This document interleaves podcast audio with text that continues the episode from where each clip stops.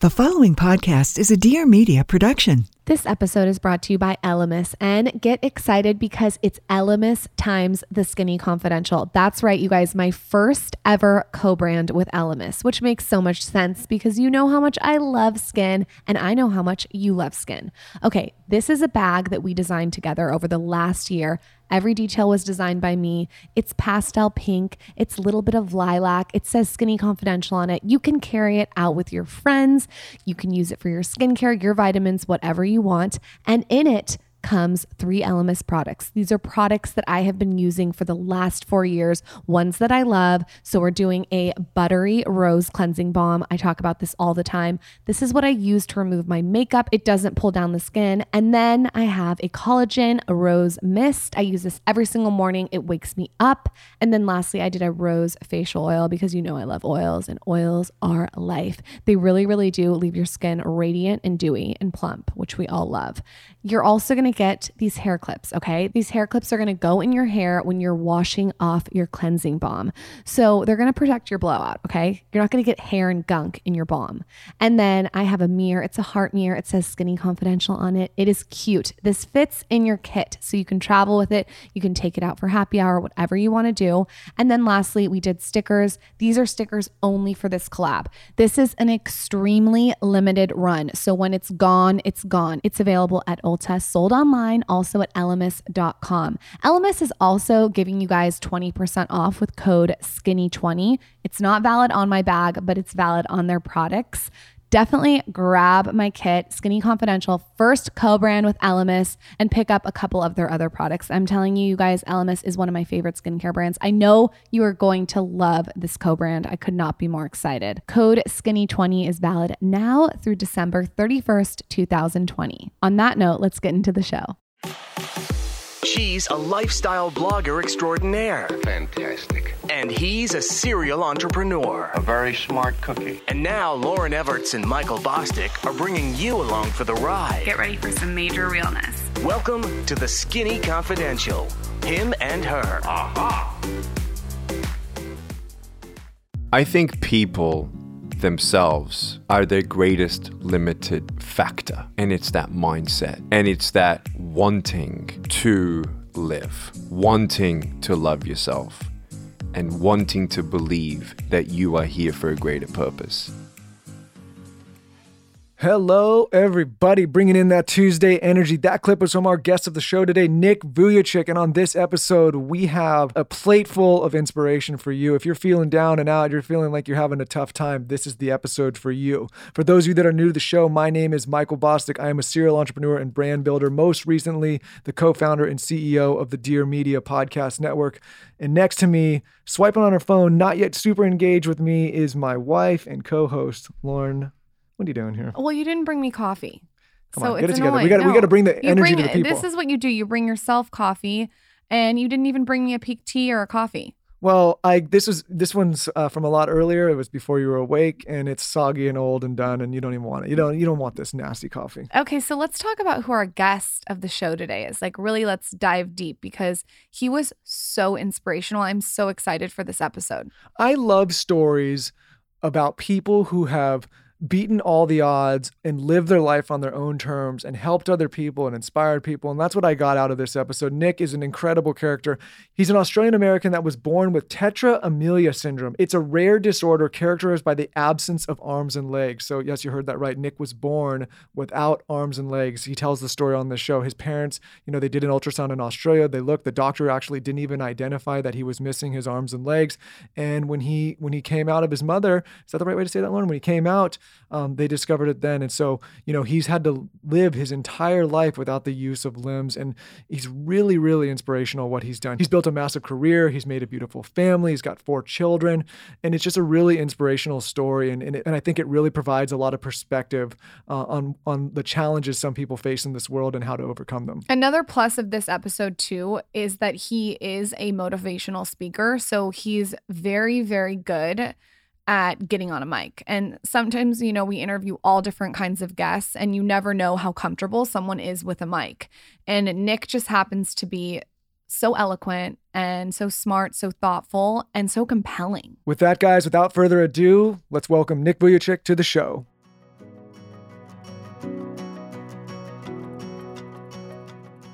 This episode is brought to you by Peak Tea. Recently, I found out my blood type and I realized that coffee was not doing well with my blood type. It was making my cortisol level spike. So I decided, okay, I'm going to do 1 cup a day, sometimes no cups, and replace it with matcha.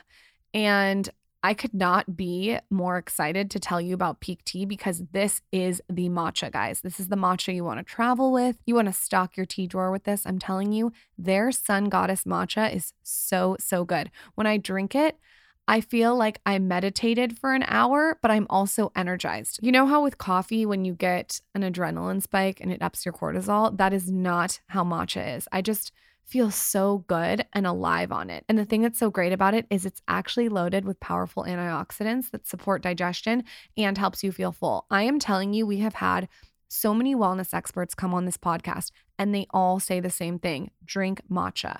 I personally like to mix my Peak Tea matcha with a little bit of unsweetened almond milk and some cinnamon, and it is superb, I'm telling you. Their tea, specifically the Sun Goddess matcha that I love, is actually known to help manage unnecessary hunger pains and support healthy weight management. It's been triple, quadruple toxin screened for pesticides, heavy metals, toxic molds, and radioactive isotopes. This is huge because there's so many teas that come in tea bags and all these chemicals just seep into your water. Even Michael's on the matcha train. I'm telling you guys, try it out. Peak Tea is offering site-wide discounts specifically for TSC listeners. You can go to peaktea.com and use code SKINNY at checkout. Grab the Sun Goddess matcha and prepare to fall in love. Peak Tea rarely offers discounts on their teas, so you should check this out. Enjoy. This is The Skinny Confidential, Him and Her. So we got to come visit you in Dallas. Come. It sounds very, very interesting and intriguing, and it sounds like it's pulling me towards Dallas. So we'll definitely come see you. Come see Nick Vujicic. That's how you do it. Did you say it right? I hope so. You did perfect. Yeah. Okay, perfect. I know. I like to get the names exactly right when we do this. Yeah. It's just one of those things. No, I get it. It's all good. Yeah. 4 kids. 4 children. A 7- and a 5-year-old son. Okay. And they've started school straight up. Okay. On the gun, a private charter hybrid homeschool, which is what we had out here anyway. Explain what a private charter hybrid is. So it's a classical Christian education where you can opt out of going there every day. So you do 2 or 3 days at school and 2 days at home. So they do that in Texas. I like that a lot. That's kind of what we're doing before we shut down. That's what we were doing at this company. It was like some days you can come in, some days you can work from home. And I found that it was very, very productive. Like the whole team was loving it. We've been doing that for several years. And in fact, before I met my wife, she was actually helping her boss do the homeschool part for her kids. And how old are the 2 others? Oh, we have twin girls. Oh my God. We have identical twin girls. You're a busy guy. Dude. We're done, though. And they're nearly 3 in December. And how are they? They're amazing. Like, how they doing? Loving it. Loving the new pool that we have there. It was a bit like I was wondering if Texas is going to have a second shutdown, then there's going to be an economic correction like out here in California. But Texas ain't doing that. Texas sounds fun. You actually breathe a lot easier. And I just want you to know, I'm an Aussie. You don't say. California is in my blood. Like I'm a dual citizen, US, Australia. Swore I would never leave California. Every time I left Dallas, my wife never brought it up, but I just told her, babe, for the record, I will never move to Dallas. I don't like the heat, which we just finished. I don't like the mosquitoes, which I can't kill because I have no hands. And those 2 things, and the climate here is beautiful. And but man, I have not missed California for a minute. How bad are the mosquitoes? Mosquitoes eat her alive. Yeah, how bad? Too. Well, it depends on the week, depends on the rain. I'm loving the rain. We've had a whole annual fall of a Californian annual fall in freaking 6 weeks. What is your setup in Texas? Do you have a garden? Do you have what's your day to day? Do you go outside? What's your deal? We used to have that in California. This is not part of the interview, right? This is a pre-interview. Oh, this is we're just talking. Oh, we're just shooting the shit. You guys are bag. Oh my goodness. We're just shooting the shit. I love it. It's almost like we're at happy hour with each other. cool. That's literally how we do it. Should I then add some more hand sanitizer? Here we go. So we used to have a beautiful garden here in California. No, we don't have a mature garden over there yet, nor mature trees yet. But eventually, step by step, we got to get the kids a playground first. Okay. Yeah. But it sounds like it's a lot of nature. We're in the farmland. Yeah, we got an acre out there, and there's farms. You actually don't feel like you're in a city, downtown anywhere. And we're 35 minutes from downtown. But it's also a nice drive. 35 minutes driving in LA is a pain in the ass because you're just stuck bumper to bumper looking at the back of somebody's car for forever and all the buildings and trash everywhere. So it's I always say 35 minutes driving out in the country is much different than 35 minutes driving in the city. No, it is. I mean, you've got 10-minute country and then you go into the freeway and you're downtown 20, 25 minutes. Depends on, there's some traffic. But nothing like LA. It's beautiful. For me to go through DFW airport compared to LAX, they wanted my fingerprints here and everything. Oh my God. I'm joking.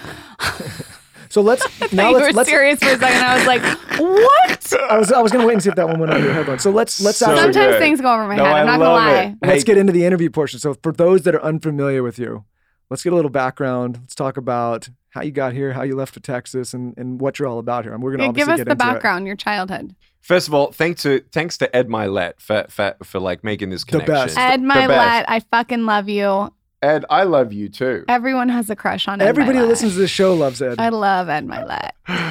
So, a background. I was born in 1982 to Boris and Duska Vujicic, who actually fled Yugoslavia in the 1960s. My grandfathers were both in prison for their faith. Talk about oppression and rules and regulations and different doctrinal values compared to the government. Anyway, my parents were poor, went through refugee camps, met in Australia, got married, and I was their firstborn son. They had no idea that I was going to be born this way. My mom actually was a nurse, and she delivered hundreds of babies as a midwife. So she knew everything about medicine and birth and pregnancy and all that. So she was extremely careful.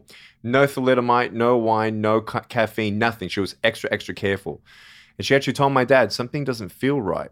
Anyway, they did 3 ultrasounds, and every time they did an ultrasound, they got so excited that they didn't check that I had arms and legs. So when I was born, the doctors held me low enough, and the nurses started oh my God. And they held me so low that my mom couldn't see me, but my dad did see my shoulder. And he nearly fainted seeing my shoulder and no arm. They took me to the corner of the room, and my mom's like, what's going on? She heard me cry. She knew I was alive. That's a good thing. And then they took me out of the room. And they basically were told, sorry, we didn't pick up on the ultrasound that you had a child with no arms and no legs in your womb. Sorry, we never gave you an opportunity to kill him. How does that happen though? How do they miss that? 1980s, I don't know. Australia, I don't know. They said we didn't give you an opportunity to abort. Yeah, to abort because horrible. But so that's the quality of life, right? So little did they know what kind of quality of life I would have, which is why I'm quite a megaphone gonna be very loud for pro-life next year. Moving on, and I'm not doing the motivational circuit anymore, going around the world anymore. There are some deep things that I believe in that now I feel like I'm a poster child for, to help people know that everyone has value and give everyone a chance. When you don't get a miracle, you can still be one.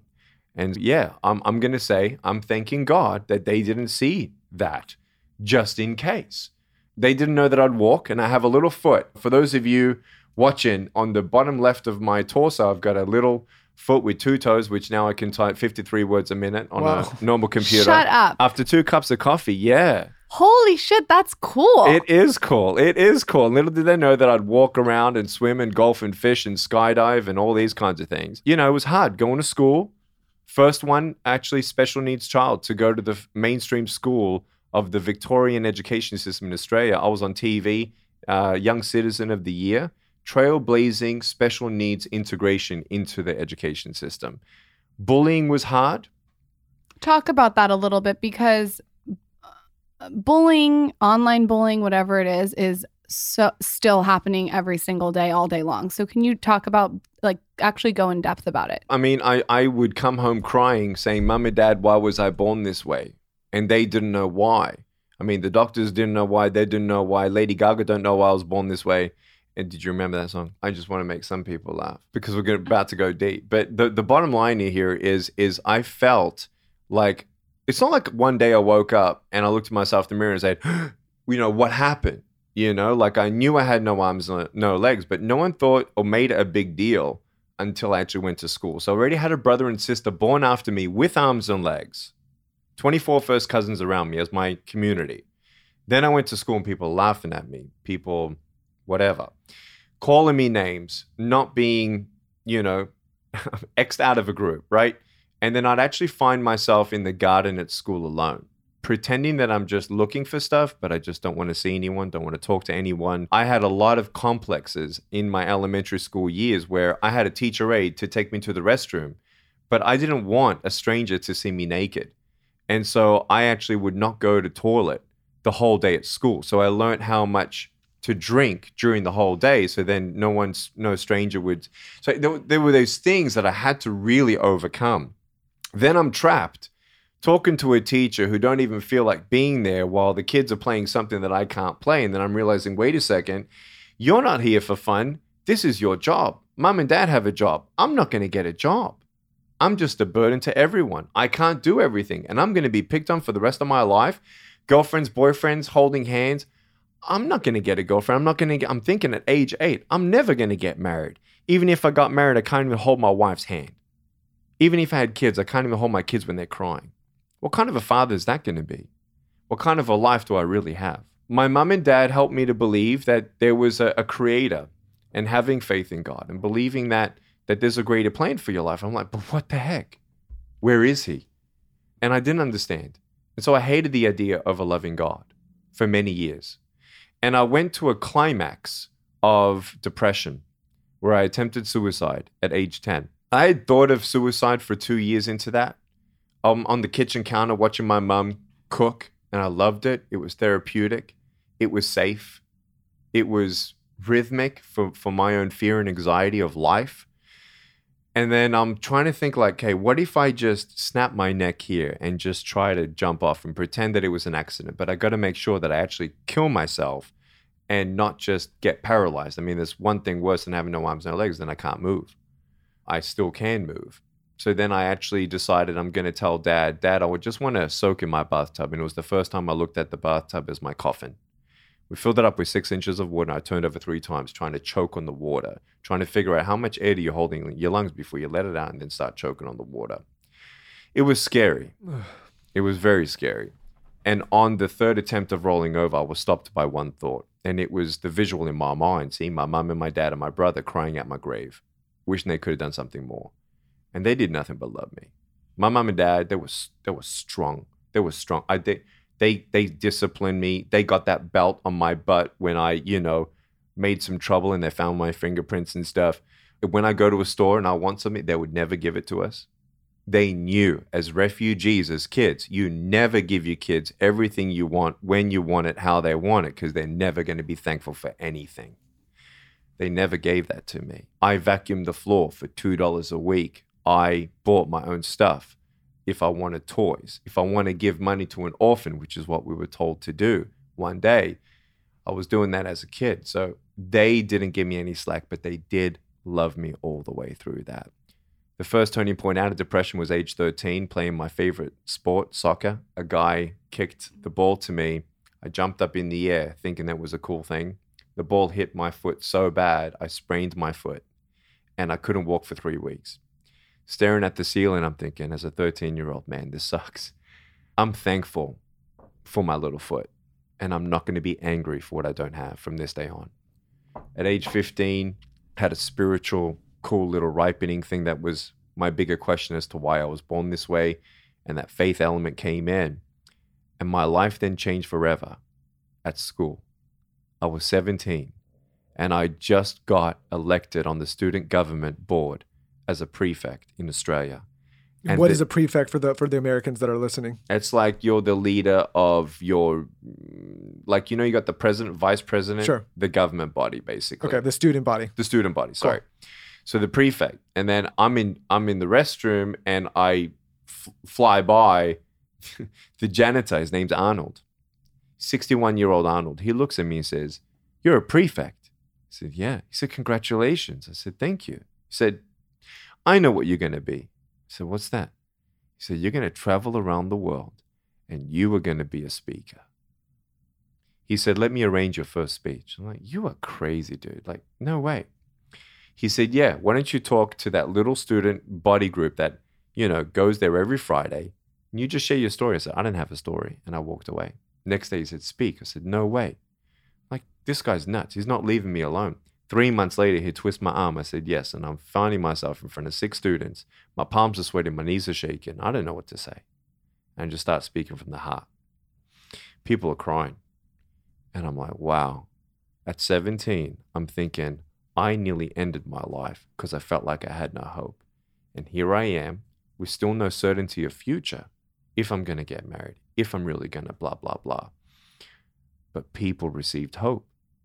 And then I started doing speeches and I went to, I was in the stock market. I learned a lot about financial literacy because my mom and dad said, you need to be a millionaire. You need to be a millionaire just to survive. Hurry up. And so I read books. I went to a stock market, went to real estate, and I did a double degree in accounting and financial planning. And my dad said, "Nick, you should start a business and have your employees to be your hands and feet." Graduated 21. But as soon as I graduated, I went into full-time speaking. And in that time, I was maturing and going around the world and thinking, man, there's 2 billion people, even back then, who only had a handful of food. I'm like, I just want to do my part. And if I could be paid to help someone be inspired on some sort of level, that seems like the best job in the world.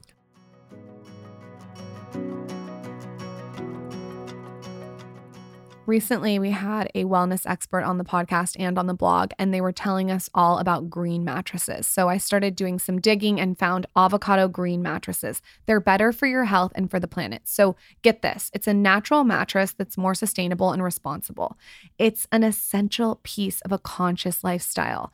I mean, I feel like we are spending 1/3 of our lives in bed, sometimes more, with quarantine, so it's important to know what's in your mattress. This specific mattress is made with GOTS organic certified cotton and wool and Goals organic certified latex. So like I said, it's all sustainably sourced from farms they co-own in India. Michael and I are truly a fan of brands that disrupt the market, and this disrupts the market, let me tell you. I mean, they make eco-luxury organic certified mattresses, and their bedding is from their California factory. So it's a real win.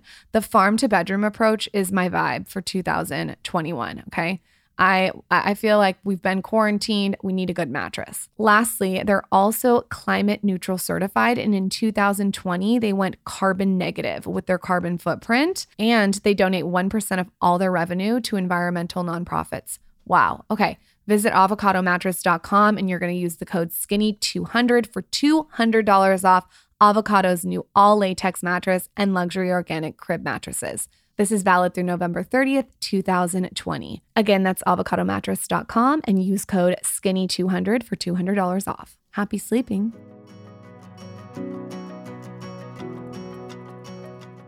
So who were most of the people, like the kinds of people you were speaking to? Was it people that were just looking for inspiration or people that were looking for perspective, and like what types of organizations, and how did that all kind of start snowballing?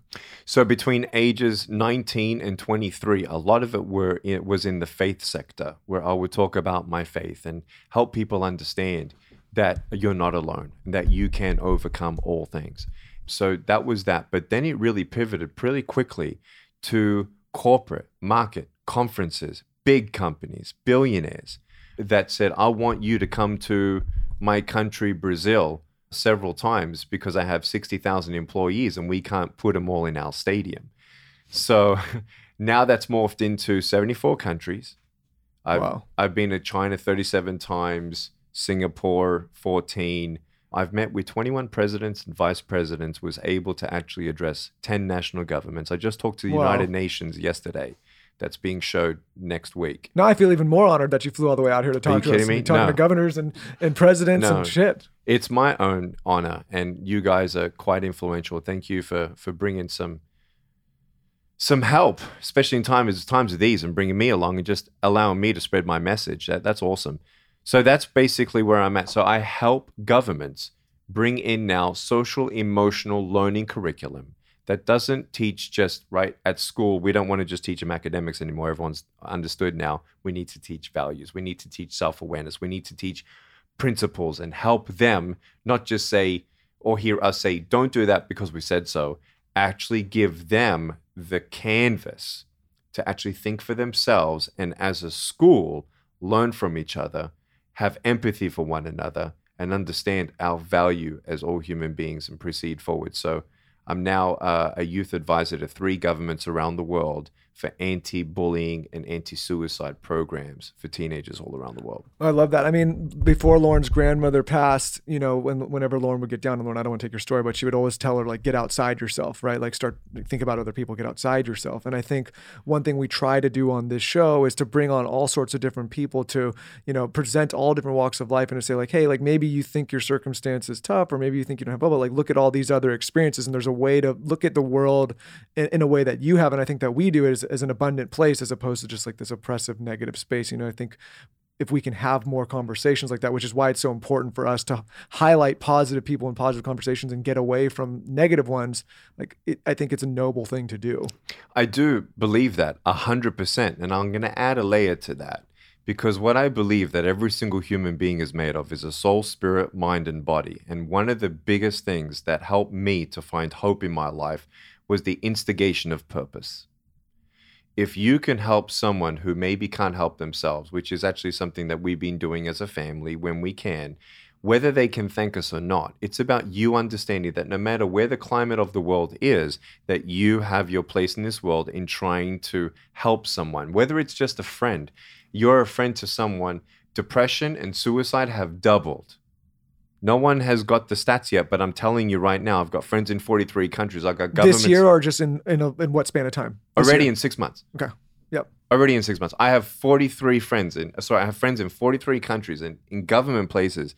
They've got data already that they don't want to share yet. Suicide has doubled. Depression has doubled. Addiction has doubled. Most of the abuse that was happening in homes were over summer months when everyone's home. What did COVID now do to that? Listen, I get in a lot of trouble and flack, and it's on my stories, and I leave it up because I'm somebody. If I put something out there, I'm not going to take it down. It's out there. I put it out. But like my whole thing is like, listen, obviously this is a serious situation that we're dealing with COVID, but there's also a lot of other situations that I don't think people are paying attention to: suicide, addiction, abuse, all of these things. And it's like we want to believe as a population that it's like all of these things are isolated to one thing, but everything has a ripple effect. And when you make one decision, many other things are impacted. And so I'm glad you're speaking on this, because it's not that we have to stop doing one thing. It's that we have to also be aware of what that one thing potentially causes. Exactly. And whether that's from some organization that makes a blanket rule about something, or, I mean, just one example, I can look you straight in the eye and tell you some massive, massive organizations in the billions have told me that child poverty has now already in 3 months gone backwards 10 to 20 years. He's like, we're back in the 90s now. Like, it's sad. And so what I mean with all that is going away from the negative, but finding how you can help rescue one of those 30 million sex slaves, right? And doing what you can to really check in on your friend, not just text, call him, how are you doing? And actually overcome your fear of inadequacy, thinking that, oh, what am I going to say? How am I going to encourage them? They're going through the same thing. Put that aside and say, no, how are you? Because I just want to say this before this is really important for everyone to understand. What you see is what you get with me. I've got nothing up my sleeves. This motivational speaker that's gone around the world and spoken to 9.5 million people face to face, 1 billion people in China on TV, 1 billion people on TV outside of China. I was on the floor myself, March, April. I had a numb mind for 4 weeks, 2 weeks of panic attacks. My business, for-profit, non-profit's fine. For-profit business went to zero in January. I watched the world news. On the 3rd week of January, I emailed my family, buy your masks now. It's going to be gold. And stock up on food. Because I see things coming before the media comes here. And so even with that, everything went to zero. And I'm the one who talks about motivation and hope. And September may be the first month on my for-profit that I've actually stopped losing money. and I still haven't paid myself. Yeah, and I honestly think... And it's hard. You are... For anyone. That story, though, and this is what I want people to hear, is like, you're maybe... And that's good, it's starting to see profit, but like, there's a lot of businesses that still are not in that position and not even close, and maybe never coming back. And that is all difficult. My mom's sister lost an aunt to COVID 3 weeks ago, okay? She was fresh, she's in a nursing home, and blah, blah, blah. But the bottom line is this. 2020 has been really rough. Yeah. And even the strongest of us were on the floor. And so I just want everyone to know, take one day at a time. You have hope. You have value. You're not valued on what plan you think you had, your success of whatever. You are irreplaceable. You are beautiful and you're loved and you're here for a reason for such a time as this, to still make a difference in someone else's life. And with that instigation of purpose, say, okay, of the crap that's going on in the world, of the people that I know, how can I try to do something small? I mean, look what the janitor did for me. I don't think you realize, too, how powerful it is that you're having these conversations about suicide and online bullying, because my mom committed suicide when I was 18 and no one talked about it. Mm. And so I was telling him this the other day. I'm 18, I'm sitting there and like, it was taboo. No one wanted to talk about what happened or anything. And so I was sitting there alone. So these conversations to me are so progressive and so important to have, because there are so many people struggling with people that have lost people from suicide, or they're struggling with themselves. Yes. I think that it needs to keep opening up and it shouldn't be so taboo. I 100% agree. And I feel like the next generation, though, will look at me. Can you imagine this visual? I heard someone on a TEDx video, I didn't watch the video, but someone said, can you imagine in 25 years, your own kids looking at you and crying? How could you ever let that happen to all those 30 million slaves for so long? How could you not do everything you can? That if we can't help Africa, can we teach Africa how to be financially sustainable and actually get that food out somehow through education and all this? Like, to me, it's like, it's not a burdensome thing. It's like, how can I really do everything I can, where I understand that the world will always have problems, but my place in this world, I want to make this world a better place. And what I think COVID has done is it made us have a deeper conversation with ourselves that we haven't had. Yes, it has to a lot. Yes, of course it's had, and we have to. There's a lot of people that are forced to look inward now because we've lost a lot of our external, vices. Right? We're sitting at home. We're alone. Many of us are isolated. Luckily, Lauren and I get to have these conversations with people like you, and we're at home together. But there's many of us that are at home and they don't get to get into the workplace and they don't get to be social and they don't have a partner.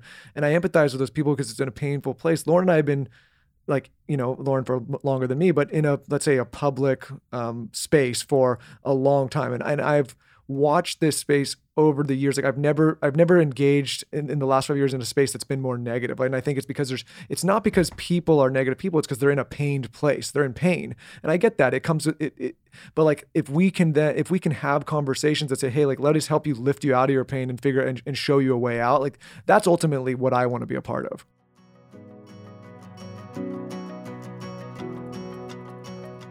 Let's talk about one of my personal favorite subjects, my sheets. Brooklinen. Been using Brooklinen sheets forever, okay? Why I like them is I change them out depending on the season.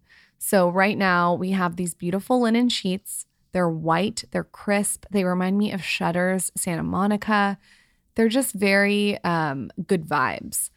I think when we go into November, I'll probably switch them back to my cotton sheets. But regardless, Brooklinen really, really does have the internet's favorite sheets, I'm telling you. Just to give you a little background, Brooklinen was the first direct-to-consumer bedding company. They work directly with manufacturers and directly with customers. There's no middleman. It's all luxury products without the luxury markup, which is why we wanted to partner with them on the podcast. They have a variety of sheets, color patterns, and materials for all your lounging needs. Think linen, luxe, cashmere. They're cool. They're crisp. Most importantly, though, they're timeless. They're nothing crazy. They're just very classic, beautiful sheets. What we did was we got the bundle sheets and the bedding big, so you save bigger. This includes a duvet, a sheet set, and extra pillowcases. We need extra pillowcases. Michael and I like a lot of pillows. You should also know before you order that there's over 50,000 five-star reviews on these sheets. They are the shit, okay? Brooklinen sheets are the perfect place to start making your mornings great. Brooklinen is so confident in their product that all their bedding comes with a lifetime warranty. Get 10% off your first order and free shipping when you use promo code SKINNY only at brooklinen.com. Brooklinen, everything you need to live your most comfortable life. And check out those linen sheets, I'm telling you.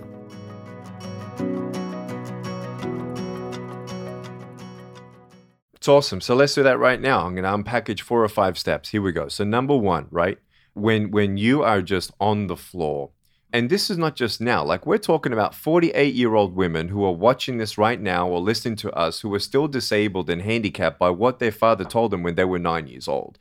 I tell teenagers all the time, I believe it's worse being a broken home than having no arms, no legs. It's not about the face of adversity. It's about the actual how you deal with adversity.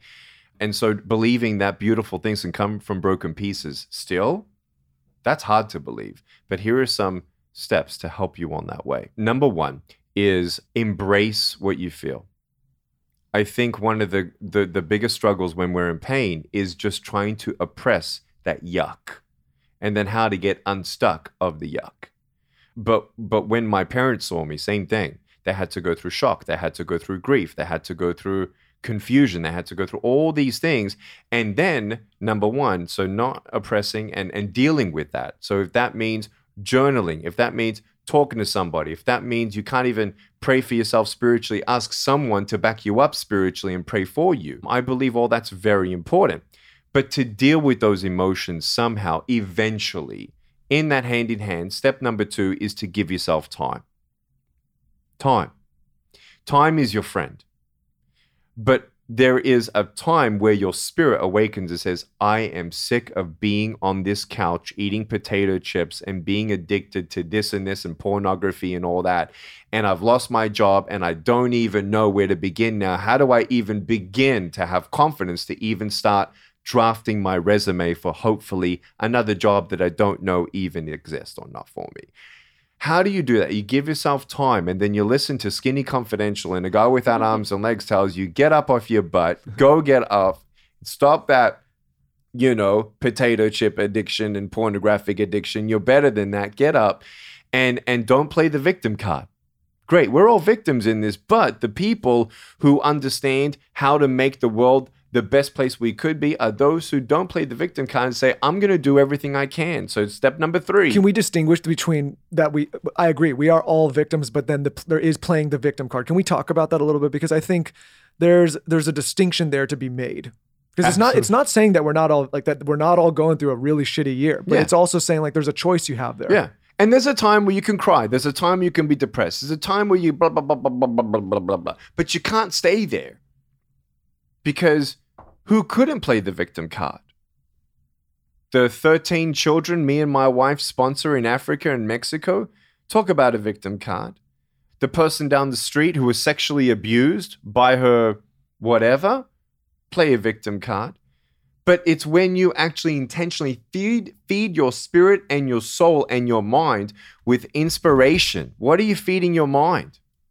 That either makes you comfortable there, that you never will get out of that dark room. Feed your mind with stuff like this that you can say, wow, that's an amazing story. Ed Mylett, Lauryn, Michael, people who are actually like, you all could have, everyone's got something, but you actually realize it's not about what you dealt, it's how you deal with it. And where you realize that if you are sexually abused, it's not the end of your life. If your mum does commit suicide at 18, it's not the end of your life. If your business fails and your dreams change or go away, you're more valuable than a dream or success or this or that. You, 10 years, 20 years from now, can find someone else who is 18, whose mum just committed suicide. And you can say, my mum did too. But this is my husband. This is my child and this is our life. My name's Lauryn and I want you to know I'm with you. You're not alone. Same thing like when I met someone with no arms and no legs and his parents, you know, found a lot of hope just meeting my parents. Can you imagine? That was probably powerful. Wow. It was beat. Yeah. Like I could die after that moment and be absolutely happy after that. But little did I know that. Anyway, so that's that. So that's when the victim card, what are you feeding yourself? What are you allowing yourself to get fat on in your mind, right? There's fat in the, right? And that's unhealthy when it's overboard.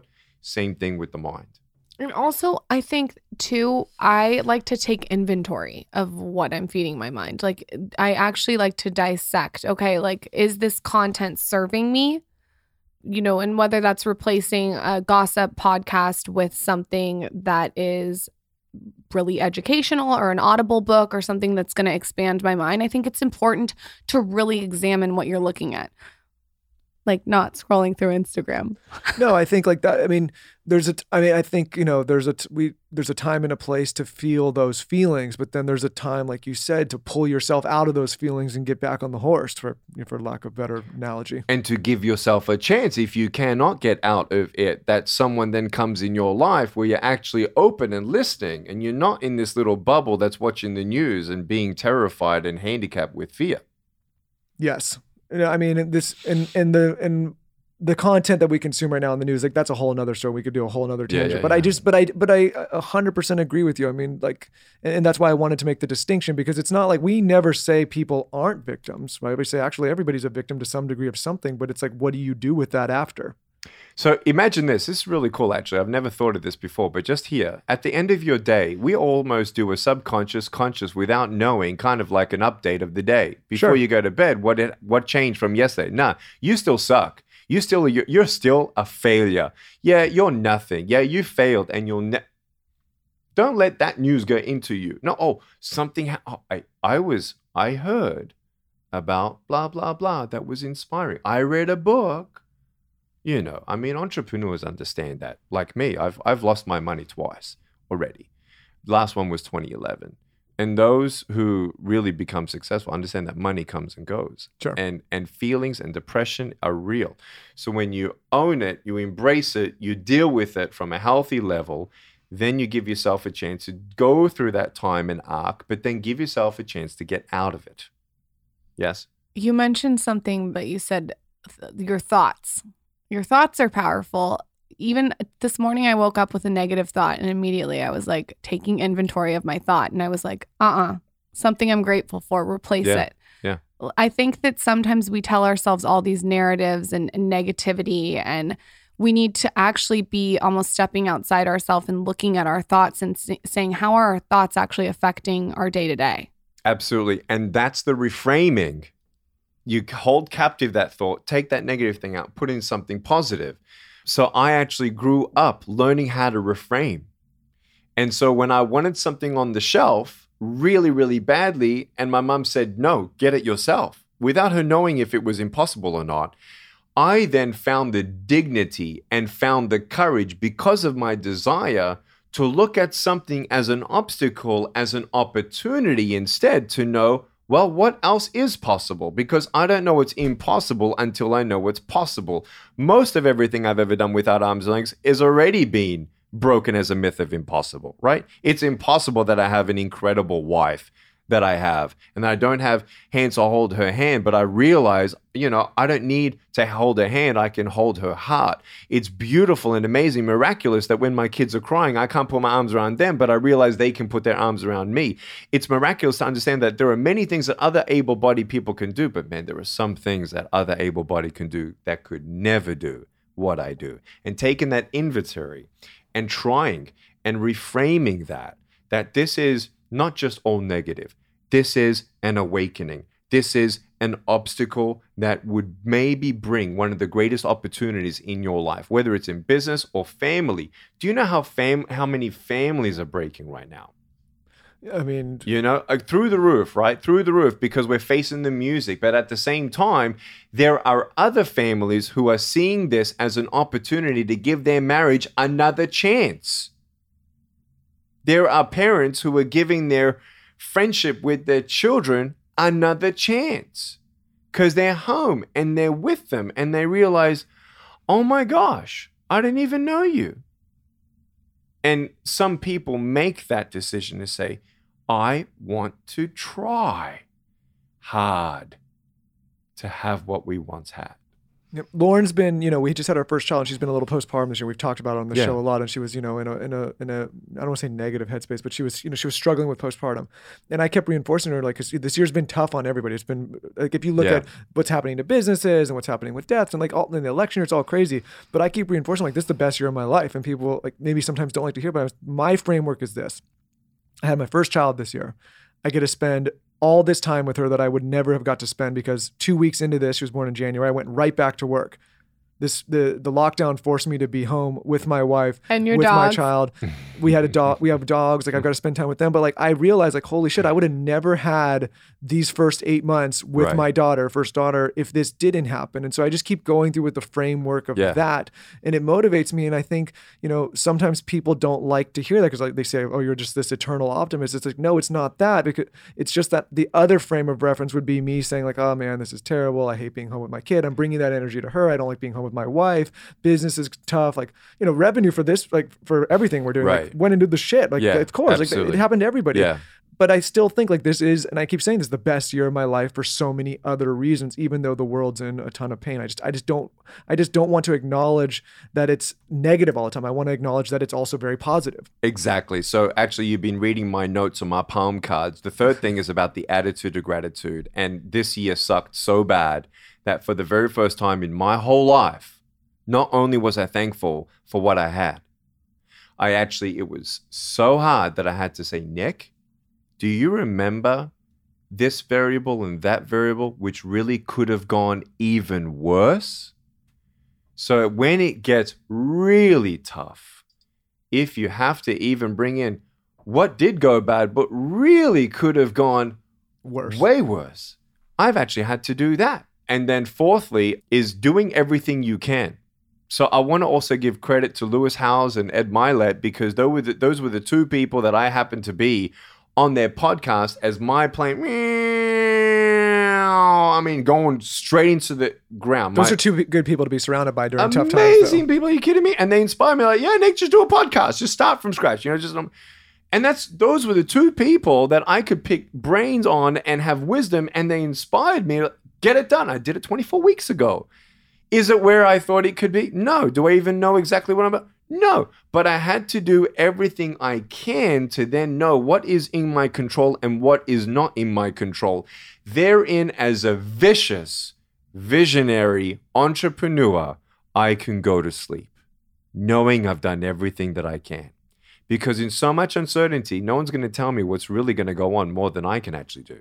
So when you hustle and you do everything you can, and then you accept what results that is, and then accept what you can't change, now you're going to be on that path and back up on that horse. How did you get to that place, though? Because I think that's... I 100% agree, focusing on what's in your control and not thinking about what's not. Because if you've done everything you possibly can, like, the reason you can sleep well is because there's nothing else to do, right? Like, that's right. It.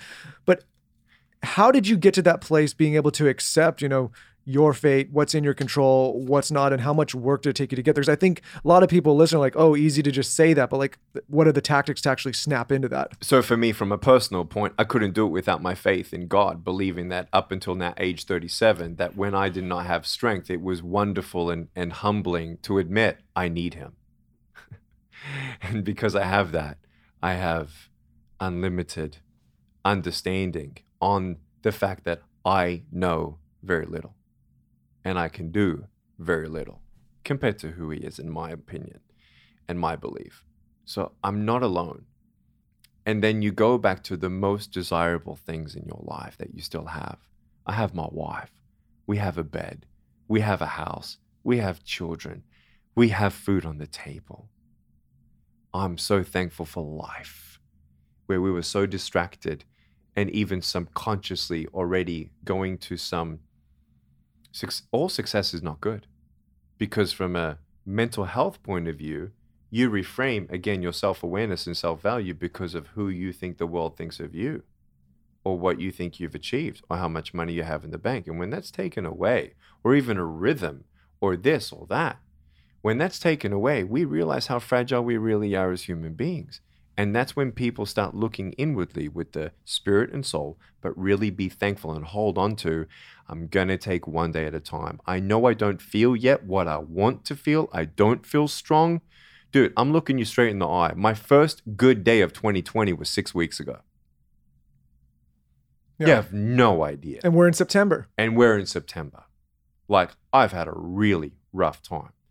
But I came alive because finally, some things are slowly coming together and the holes in the boat are being plugged.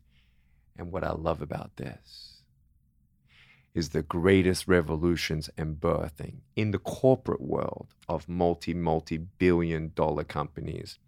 Most of it always came from a massive crisis or solving a problem. There's this book by Ryan Holiday that I've been reading this entire year, and I just keep opening a page. Have you ever connected with him? No, I haven't. No. You should. I think you guys would get along. Yeah. Is he in Dallas or Austin? He's in Austin. Not far. I think maybe we can all go have a drink. Are they close or no? That sounds great. Yeah. I'd love to have a scotch with you guys. I would love to have a scotch with you. I don't drink scotch, but I would love to have a scotch with you. I drink a lot of scotch. So I do a scotch. I like tequila. There's this book that he wrote called The Obstacle is the Way. And it's so fucking relevant for right now. I mean, it's just, you open a page and it's everything you're saying. It's like you have to go through it. There's, with crisis comes great opportunity. Yep. I love that. Can I just say one other thing? Because on a personal note, family was everything. If I'm not belittling the pain, I'm not belittling the suffering, I'm not belittling all the stuff going on in 2020. But from my personal point of view, one of the other things that I was thankful for that could have gone even worse was that COVID did not come, that I would have continued thinking one day I'm going to slow down to be at home full time. That was my next question, which was, you've spoken about your wife a lot. Yeah, I love, oh my God, you want me as a guest. No one even knows her story in full yet because her. Tell her to come on with you. We'll do a him and her show. Done. Okay. We're back in November if you want. I'm sure. Well, we can come out there. We'll come out there. Sick. We're coming out there in October. We used to do like a traveling road show here. Really? Yeah, we did. That's how like this whole thing got started. Headsets and going around the country. Well, can we have a scotch while we do an interview with you and your wife? I don't know if she drinks scotch. She can have tequila. And I have no problem. Why would we try and make sure that no video of me has alcohol there, but we can just pretend it's apple juice and no one here just understands that. Oh, you want some apple juice? Yeah, we can just say it's apple juice. Hilarious. Put it in one of those little like apple juice containers. I would love a little apple juice container. Little apple juice. Taylor has one back there. I don't know what Taylor's doing back there. Your wife seems like she's someone that you go to as a source of calmness from how you've talked about her. Can you just speak on your relationship and how that's helped you in 2020? You're spot on. So I met her in 2010 in Texas first. It was love at first sight. Couldn't feel my legs. And we got married 2012. In 2011. Fast. Yeah. So for us, we felt it was great. We dated for 12 months, 6 months engagement. But we met 6 months prior or 3 or 4 months before we started dating. And get it done, man. That's what he says. Get it done. What are you guys waiting for? Get it done. You think you're going to get better? You took way too long. I got it done. I'm in now. Okay. I might have taken too long, but you were young, but I'll give you that. But, I love this. So anyway, was it love at first sight for her too? You guys saw each other and it was immediate. Okay, so 48 hours before we met at the gig where we did fall in love, her and her sister came to the house that I was at, my friend's house. And no, that first meeting was not love at first sight. But oh my gosh, when we did meet at that gig where we were all, finally dressed up and I had my fine shoes on and everything, she came up, she looked at me, I looked at her, and it was done. But she actually had a boyfriend at the time, which was very interesting.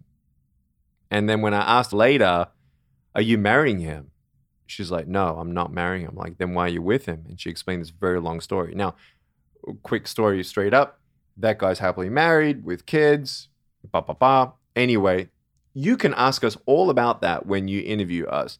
But let me just tell you why I bring up pre-marital experiences about her calmness and strength is when we dated 35 days into our dating, I lost all my money. And I had panic attacks for 30 days straight. I couldn't talk to anybody. And then finally I could talk to her. I said, babe, I lost all my money. She says, don't worry. I'll get a nursing job and support the both of us. Like, who is this woman? Is the woman I'm going to marry. And for me, it was really important that her family would accept me because my previous relationship, her family didn't accept me. And what, they didn't accept you for what reasons? I wasn't the ideal Prince Charming for that family. Okay. Oh, that's, and you know what? That makes me want to do that throw up emoji. You know, the emoji with like throw up coming out, yeah, projectile? I know. But I still love them all. They might be watching. The bottom line is she has this strength. She's half Japanese, half Mexican. We call that Japsican. And she's 5 years younger than me, but she's lived already 2 lifetimes of pain and grief and struggle and all that. Incredible woman. And she inspires a lot of women. We have a book called Love Without Limits. You can buy it on Amazon. I've authored 5 books, and one of them is Love Without Limits. And so our story is all there. Buy it on Amazon, whatever. But she, when I went through this, she doesn't talk to me because she knows I internalize things. She prays. She'll look at me. She'll hug me. She'll hold me if I'm crying, which she has done before. But I just know that she's with me. She stands by me. And so even through this, pre-COVID, November 13th, there were some things that was happening in my mind and heart, my spirit about moving out of California. Never thought I'd move out of California ever in my life. And when she got evacuated in that last November fire, that was the last straw that broke the camel's back. I'm like, we're moving now. We're going. Sold the house during COVID. Very thankful. And we were in the Dallas-Fort Worth area. And because her family's there as well, she's now got her, you know, deeper, meaningful, if you will, childhood friendship with her sister and her mother's there and everything. So she is strong. But see how that worked out? She was there for you, and then it seems like you were there for her when she wanted to move. And we feel amazingly surprised that I don't miss California for a minute. Our nonprofit ministry, Life Without Limbs, is still headquartered here. But as much as California was in my blood, I am nervous about the future of California that is a little bit more spiked than some other states that are not doing what some things are happening here are happening, if that makes sense. Yeah, California's a shit show. What do you think the trick to parenting is? Oh, you have 4. What's the trick? I love that. I really liked what you said about how you can't give them everything. I think that's so important. I think it is too. Yes. So our boy, he earns money and he buys what he wants. He just made up his own business plan for the next 40 days and how his goal is, and because we're making a cubby house above his room in the attic and he wants to chip in. You need to bring up your 4 children 4 different ways. You need to spend time with each child alone, just like I spend time with my wife alone. And you need to be friends with your children and your wife. And so one of the marital beautiful things that me and my wife do is we ask each other every 30 days, babe, what am I doing well that you want me to keep on doing? What am I doing that you want me to stop doing? Oh my God, I'm doing this with Michael. We're starting today. Talking to the mic if you're going to do it. That's what I want you to do. And then what am I not doing that you want me to start doing? Like, biggest companies in the world, they can only change 3 things a year. What if you could ask your spouse every 30 days those questions? Because if you really care, it's either your pride or ego that's getting in the way. And it's a great way to break down your pride and ego when you hear your spouse say, yeah, you really suck at that. Like you don't have a clue. Every time you do that, it pisses me off so bad. And you're like, oh, I had no idea. I'm going to give just one little one. Just little ones. That are like little, like. Why do you have to slam the drawer when you get your boxers out of it? I want to know. I want to go into the world with that energy. Every time you slam the drawer in the morning to get your boxers out, I'm like, oh. Let me ask you this, Lauren. Okay, would you like me to interview guys? No. I'll interview you guys. Lauren, let me ask you this one. I love it. I don't know if you go through this. Why do you need to get a spray tan, like a paint booth, and then get into the sheets and have the sheets look like a murder scene? I'm trying to look good for you. See, there's a little thing. We could. You want to go through a therapy session here? I'm ready. Listen, I'm ready. We seem to find ourselves. No, we'll come to Texas. We can do that then with your wife. You guys can give us a therapy. And you know, I still want to get to your fifth thing. Oh yeah. Of the ways to get out. Yes. Absolutely. I don't want to cut you up on here. We can always get to it. But I am interested in number 5. No, I love that you actually brought it up. I'm going to be OCD about the list and be like, we can't leave it unfinished. I can't wait to see you guys in Texas and just chill. It's going to be fun. Look, I'm going to say for the audience here, number 5, I think is really, really important. I'll morph it the way that I think is perfect for this audience, is take one day at a time and don't be an enemy to yourself. I think people themselves are their greatest limited factor. And it's that mindset. And it's that wanting to live, wanting to love yourself, and wanting to believe that you are here for a greater purpose. And one of the ways that I did that as a teenager, when I was going through hell in school, I put a photo of an orphan on my mirror. That every time I look myself in the mirror to see how good looking I am and if I grew an inch taller or not, that smile of that orphan held me through. And it was more meaningful to tell myself religiously, I am one day closer to helping that one kid. Didn't know who that kid was. But I knew that if I could just get through my life and just help one other person not feel what I'm feeling, and I can help one other person not commit suicide. I don't care who they are. I don't care what race, religion, sexual orientation. We all have value. We may not all agree on many things, but what we do understand is that every single person is valuable. And to give yourself a chance is the biggest decision you'll ever make in your life. Because people can believe in you, but you need to believe that there are broken pieces that can still be mended together in a beautiful way. What are some micro things that you do in your marriage that you think make a big difference overall? I actually feel what's beautiful is that she has time with her friends without me, and I have time with my friend or friends without her. I think that's really important. It is really important. It's actually more important than most visionary entrepreneurs believe, because we get used to being alone at the top. And going 400 miles an hour, many people don't translate that and understand that. But it's not about what you do, entrepreneur. Same thing with my wife. There are things that her friends will understand, and she'll be able to feel comfortable to tell them that's going to encourage her or them. So I think having friendships outside of that marriage, it's number one. No, like real, like freaking, same sex, friendships. Not, I don't have my wife talk to another guy, right? Just make that clear. Yeah, don't be getting any ideas, Lauren. Don't do that, Lauren. Don't do that, Lauren. Now, am I that husband? I'm not that husband, but you know what I mean. Number 2 is we go out on dates once a week without the kids religiously. And sometimes it's 2 hours, and sometimes it's 6. Sometimes it's for the whole day. Sometimes it's a 2-3 day trip without the kids. It's time together.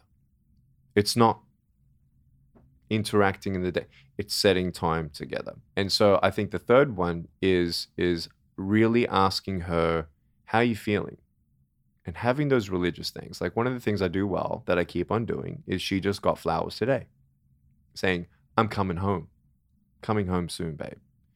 Or you're looking beautiful. Just to make her smile. I text her every day. I love you. You're beautiful. She texts me.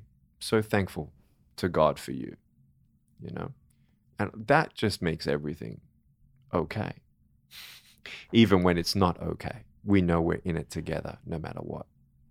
And how long have you guys been married for now? 8 years. And are you done for kids or you want more? Biologically, we're done. We made sure the factory's closed. You got the snip? I didn't. Oh, she did. Yeah. How did she get a snip? Well, she had a C-section with the twins. I'm saying, babe, you're under the knife anyway. Oh, my God. Manipulation. No. It is not manipulation. Wait, it what do they logical. Do? I didn't know that the girl can get the snip. What do? They rip out the ovaries. Oh, come on. And I got the doctor. After 4 kids? Yes. But I mean, that's no, it's right there. Not doing it. Lauryn. I will do it. I'm saying this on this podcast. I will not do that just to spite you. No, wait. She was having a C-section. You understand that? Nope. She's got a weird perversion of wanting to me to get snipped at some point. I want to watch it. I will never get snipped. No, I don't. Yeah, it freaks me the fuck. Snip. And I'm thankful we had C-section for her. I squeezed a baby out of my vagina. You can get your balls snipped. No, but we'll tackle one thing at a time. I mean, we're not going to tackle one thing at a time. Listen, God willing, we still have a few more kids in us. Sure. It's the first one. Good. But yeah, I mean that's something that also keeps me up at night of that snip. That scares the shit out of me. We were so fertile. Just, not much more information than that. But it didn't, by God's grace, we were able to conceive pretty easily. I got the doctor to hold up the ovaries across the room to show me. Not the ovaries, but the tubes, whatever. Like, good, 4 inches. Not just snipping, not just... We do want to foster and adopt one day, for sure. We want to go heavy. Like, one of those things, like, going back to the beginning of this conversation, like, how else other people are suffering... Oh my gosh, the foster care system needs help. Yeah. We've never had anyone speak on that on the podcast. I would love to know more about that. Okay, you need to then interview a woman called Lindsay Hadley from Hadley Impact. Would love to. Oh my God. Done. You know her? Yeah, no, I was with her in Salt Lake City like 36 hours ago. We'd love to. We had breakfast. Her. She has this meta campaign going that is worldwide to help. Oh my God! If she just knew that right now, she would be Lindsay. Open invite on the show. Bawling her eyes out. I'm like so emotional right now. Oh my gosh! I got goosebumps all over me. 100%. We'll do it if we get the introduction. So we met on a panel, of course, in Europe, and I said they asked me, "What are you passionate about?" And I wasn't supposed to be talking about God or Christianity, and I didn't, but I did mention that it hurts me that we have 100,000 churches in America that represent $480 billion for buildings in churches, okay, that are now empty. I've been saying this, though, for years before COVID. And we have 425,000 children waiting on a waiting list. To get somewhere. To be in a foster home. And 111,000 children waiting for adoption. And so she's got this amazing meta campaign called Orphan Myth. Orphan Myth. Yeah, it's coming out in November 2020. And I'm an ambassador just to help get the word out. And they're trying to fundraise just for the last seed money. Bro, she is a mover, shaker. She was the one in 2011 that helped match the 118. And she's still doing fundraising? Well, listen, all you rich motherfuckers that listen to this show, awesome. Go in and look into this organization. Hadley it's a good Impact. Thing to do. Yeah, just it's a good thing to do. HadleyImpact.com. She helped match Bill Gates' $118 million fundraise concert in Australia for polio. Yeah, I'm gonna. Like, she is have her, a we're gonna mover have her on and a here. Shaker. You would love her. Yeah. Great, done. No, that's I can't wait. I so there's something we talk about all the time on this show. Like if this show can potentially have someone like her on and open people's eyes, and also in taking it a step further, potentially have people help her with that organization. Like I'm in 100%. And it's not that hard. Like if 100, I'm not asking 100 families to consider fostering and adopting. The people already got 1 or 2 foster or adopted kids. Let's help them and resource them and surround them with 100 families that help tuition for their kids, that help with free babysitting for their marriage, that they can go out on a date and go from 1 or 2 foster kids to 5 or 6. And so one of the greatest inspirations was my previous employee for 5 years. He was my caregiver, Peter. Him and his wife have had 27 foster kids here in Southern California in a span of, 7 years. And their first experience was 3 sisters who eventually they came in. There was their first foster children. And eventually they said, hey, let's take a photo together. And the 4-year-old said, okay. 4-year-old goes to the bathroom, gets naked down to her underpants, comes back up and says, I'm ready for my photo. Oh, what the fuck? Why? That's why? Just because she was in the porn. In the porn. What do you mean? That's probably she's been trained when someone says, let's take a photo. Someone trained her to take her clothes off. Oh, that makes me so fucking angry. This is a serious problem. If you want to unpackage that, that's a whole... Like, I'll even pay you to have me back on to talk about foster care here in America. But no, Lindsay is the one that she would tell you what's going on.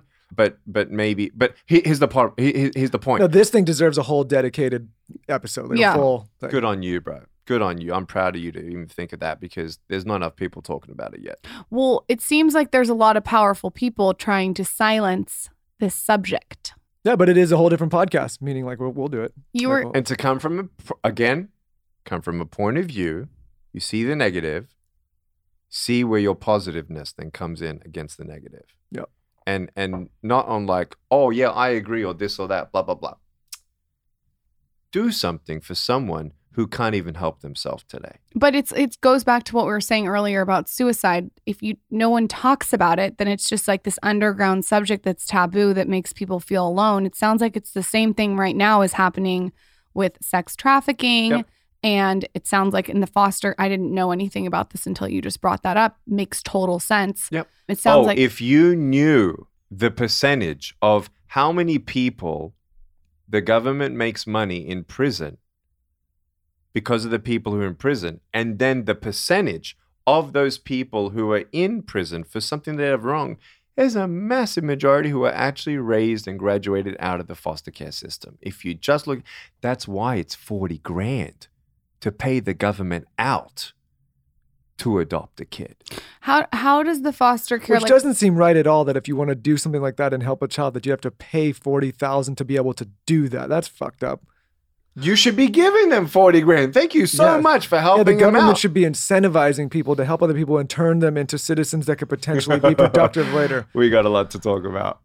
What are the tangible steps that we can take in the foster care system to make it better? Like, where do you even start to unpack everything that's wrong? Let me just say one thing that's really important that you said that's really important that might save a life. Here's a practical way of understanding how to put this in action when Lauryn says, you're not alone. Tell someone that you're thinking of committing suicide and not just a friend, or call a suicide hotline right now, but talk to a friend and say, hey, I've been thinking, or I've been slitting my wrist, or these are the drugs that I was going to swallow tonight. But Nick Vujicic, Lauryn and Michael, they said, instead of that, there might be hope for me. Can you help be my friend through this? That's when someone knows that they got to do something different for then you to feel that you're not alone. No one's going to know if you're alone until you tell them you're alone. So you need to the kids need to start talking about it. Talk. And people in pain do talk. And I also think not only the kids who are adults now that have been in the system and experienced it, they have to start telling their stories and talking about it. Right, exactly. And this, if you look at, I'm very into addiction memoirs. I'm very interested in them. And I think that addiction has been like, it's not taboo anymore. People talk about it now. Right. And now more people are getting help. There's more people in AA. Before it was like the secret society that you couldn't tell anyone. The more people talk about something, the more the stigma goes away. But we just got to make sure that someone's going to teach them the right principles and values and attitudes, which is why we're very excited about the social emotional learning curriculum that AIA, Attitude is Altitude, has actually made for school systems. So right now we're brokering school systems around the world and some school districts in America. 90 schools in America already have Nick Vujicic videos, curriculum, self-awareness, all these principles and values to help walk through somebody in believing that they're valuable and they... Fucking genius. I'm so thankful. So you got to have like a holistic point of view. Fostering, the other question, really look up HadleyImpact.com. Ask them about more orphan myth. They've actually raised $750 of $1 million. All they need is now $250. I'm an ambassador of them, and I told them I don't want to get paid. I just want to help When Taylor, the tide, can we include the link in our we'll include show notes? And like I said, I mean, if you want to set that up, we'll do it. When the tide rises, all boats rise, okay? And that's the impact that she's doing. Because I have a lot of Christian friends and influential, she's asked me, Nick, can you help us encourage the church to do what the Bible says? I'm like, absolutely. That's what I'm supposed to do 100%, and then talk about pro-life in 2021. Well, listen, man, I'm really glad we got to do this. I'm so thankful you came on this call. And we'll do it again. I mean, what we try to do with this audience is introduce people to, inspiring characters like yourself and people that have a message, and then, really get them a frame of reference, but then keep the conversation going. I mean, that's why I love this medium. Yeah. And this is for everyone. This is not just if you're Christian or not. Of course. This is like everyone. So she just asked me, hey, can you, because you have some friends, some influential networks, can you help us with this part? I'm like, absolutely. Yeah, and if this can be a helpful mouthpiece, like I said, guys open are awesome. Invite. Let me know how I can help you guys, because you guys are so nice. I would love to share on my stories what you're talking about when this comes out. I'm going to get your number, and then if we are going to Texas, I think we'd love to interview you and your wife again. I feel like there are so many facets that we just generally went over that I would have loved to dive into of this conversation. It's awesome. Can you leave our audience with a book or resource that you would recommend? For whoever you're at right now with 2020, out of the 5 books that I would recommend you to purchase is called Life Without Limits. Life Without Limits. And I published it in 2010. I'm now just about to write another book on attitude and all that. It doesn't matter about that. But the bottom line is, if you want also weekly information from me, go to youtube.com/Nick Vujicic. It's where the videos of my podcast, Nick Vujicic Podcast, which is also on all the other platforms in audio. What's the podcast called? Just so we can link it out. Nick Vujicic Podcast. Okay, cool. Yeah, the Nick Vujicic Podcast. So yeah, we're so thankful for where we're at, and not because of the quantity or the numbers. It's about finding the new reset. I mean, can you imagine where I'm at, 37 years old? I'm actually at one of the best times of my life now. But 6 weeks ago, remember, even this guy needed some time. That is impactful right now, because you feel like your life is over one day, and then 5 days later, 2 weeks later, 6 weeks later, you can see the light. Yeah. Time is on your side. What's your Instagram handle, and what can they expect from your content there? Nick Vujicic, NickVujicic. I've got 9 million Facebook fans. I've got 1.6 million Instagram fans. I did one video and whatever. TikTok got 2 million just because I wanted to make people laugh. But I'll tell you this. I'm trying to still figure out how I use those things. So are we. Especially with 2020. Yeah. So what can you expect? I'm not really posting up my children anymore at all. That's for sure. There's a lot there. And then I'm going to try and just motivate people, inspire people. So Monday is Motivational Monday on my podcast, which will then be put on YouTube and Instagram and Facebook. Wednesday, I have a leadership, executive leadership podcast every Wednesday called Leadership Now. And Fridays are going to be Financial Fridays. And this is 3 months from now. And then Sunday is going to be Spiritual Sunday. So whether you need motivation or you need leadership, or you want to grow in your financial literacy and investments, which is what I love, to help empower people as well, to help themselves.